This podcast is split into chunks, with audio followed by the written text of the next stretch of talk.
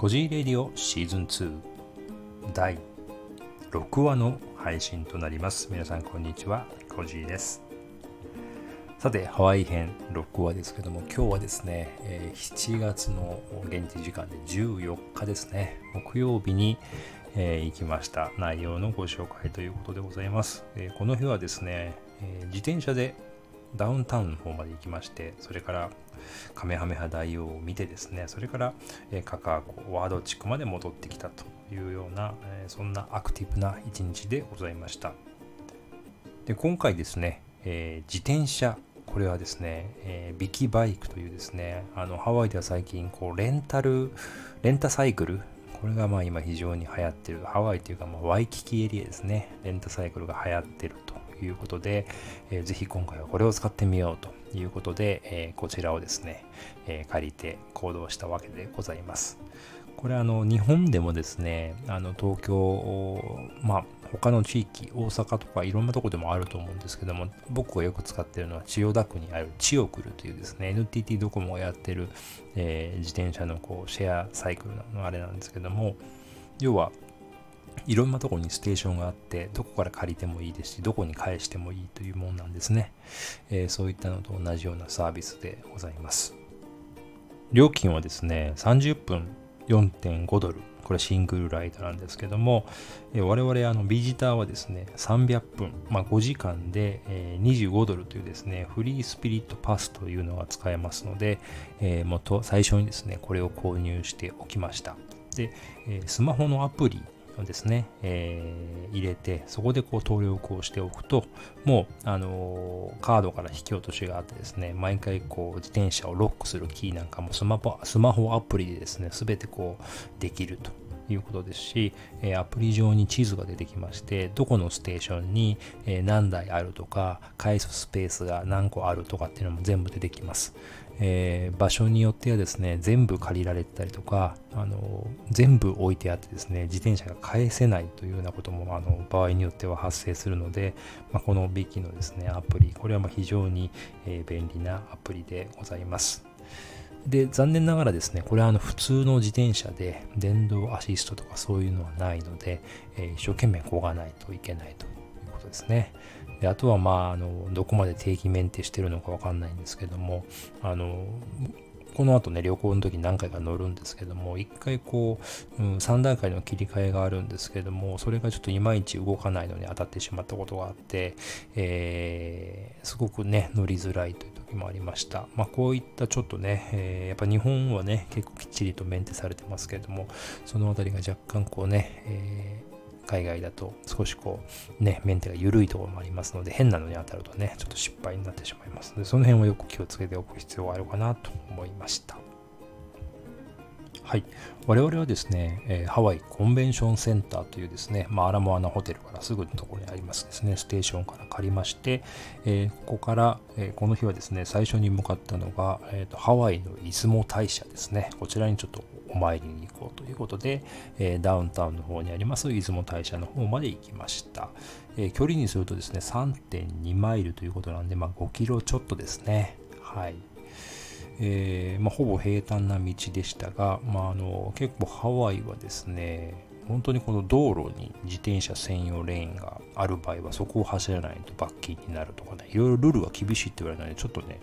えー怖かったんでずっと道路走ってたんですけども途中からはですね、えー歩道も走っていいっていうことだったみたいなんで、えー歩道を走ってたりとかであと逆走するとダメだっていうのもねありましたのでそれも逆走しないように気をつけたりとかっていうので、え結構気を使いながら行ったんですけどもまあ無事、えー出雲大社に到着をして、まあ、その辺の近くのですねステーションに一回返すと。いうことをいたしました。これあのその鍵とかね、えーないのでその辺に置いとけないんですよね。なので一旦返すということがありますのでこれもあの、えーステーションが近くにあるかどうかを確認していかなきゃいけないというですね、まあ、問題もあります。はい。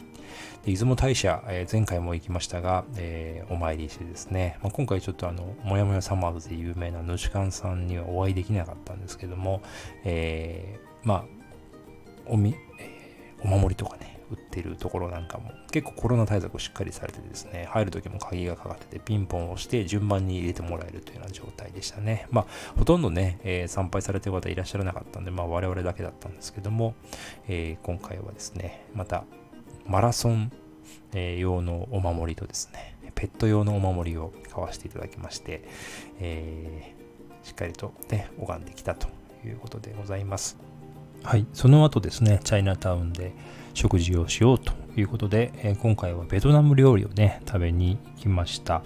えー、前回はね、えー、ヤムチャを食べたんですね。まあ、今回もヤムチャ屋さんもあったんですけども、まあ、ちょっと妻がベトナム料理を食べてみたいということでしたので、えー、ベトナム料理屋さんに入ってということですね。あの、実は僕はパクチーが苦手なので、えー、パクチー抜きのもの、えー、焼きそばみたいなのをね、食べたんですけども、やはりこうね、あの、アメリカンなボリュームで結構かなりお腹いっぱいになりましたということでございます。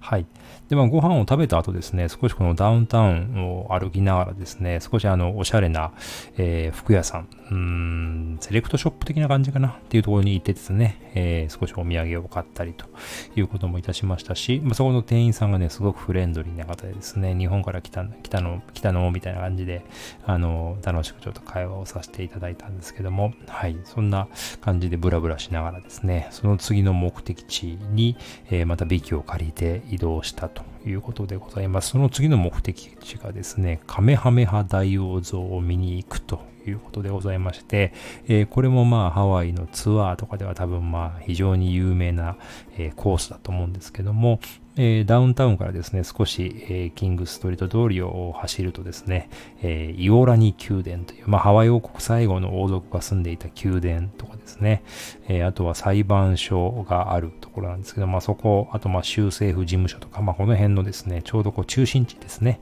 えそこにカメハメハ大王像があります。まあ、そこでちょっと写真を撮ってですね、で、まあ、そのまままたサウスキングストリートをですね、えー、東に進んでいって、カカアコワード地区の方へ移動をいたしました。でこのカカアコのですね、ワード地区、もう数年前から、え開発が進んでて、あとはここで有名なのがウォールアート、壁にこうね、えー、いろいろ絵が描かれているのが有名なんですけども、もこれがね、5年前とはもう打って変わってすごい数が、えー、増えていますし、あとは再開発が進んでですね、高層マンション、みたいなのが建ってですね、えー、その下にスーパーが入ったり、ドラッグストアが入ったりということで、かなり街が様変わり、えー、しておりました。まあ、5年前行った時はですね、まだなんかちょっと若干治安が悪い雰囲気が、えー、したんですけども、まあ、あの基本的にその自動車工場、修理工場みたいなのがなんか多いの、多いんですね。そこはまあ変わってなかったんですけども、えー、それ以外にですね、結構高層マンションが建ってたというのがかなりインパクトがありました。でね、いろんなアートが本当に、えー、あらゆるところに書かれていて、まあ、これもあの、いろいろ写真に撮ってきましたのでですね、えー、インスタグラムなんかにもアップしていきたいと思っております。はい。そして、まあ、ここのですね、えー、ロングスドラッグ。まあ、日本で言うと、月夜みたいな感じなのかな。まあ、いろんなものをね、食品とかお土産とかも扱ってるドラッグストア。あの、えー、ワイキキの中にもね、いろいろありました。はい。で、そこで少しこう買い物をね、えー、したりとか、で、その後、えー、ホールフーズ、前の日にね、えー、カイルワでも行きましたが、ホールフーズがですね、えこの、えワード地区にもあるということで、これクイーンズ店というね、クイーン、クイーン、え通り沿いにありますので、クイーンズ店っていうのかな。はい。そこに、えー、にも行きました。これ新しいのでね、非常にあの綺麗な、えー、ホールフーズなんですけども、まあ、ここにもですね、あのーエコバッグかなり売っておりましたし、ここはあのアラモアナから歩いていけるということで、あの観光客にも非常に人気が高いお店ということで、えー、2階の方にですね、ポップアップストアみたいなコーナーがあって、えー、普段はいろいろイベントとかですね、他のお店が入るんでしょうけど、今コロナ禍っていうのもあって、えー、他のお店が入っていないということで、えー、エコバッグのね、専門店みたいなのができておりまして、そこにあの日本人の販売員のお姉様がいらっしゃい、いらお姉様、おばちゃん がいらっしゃいましてですね、えー、めちゃくちゃあの転売しろと。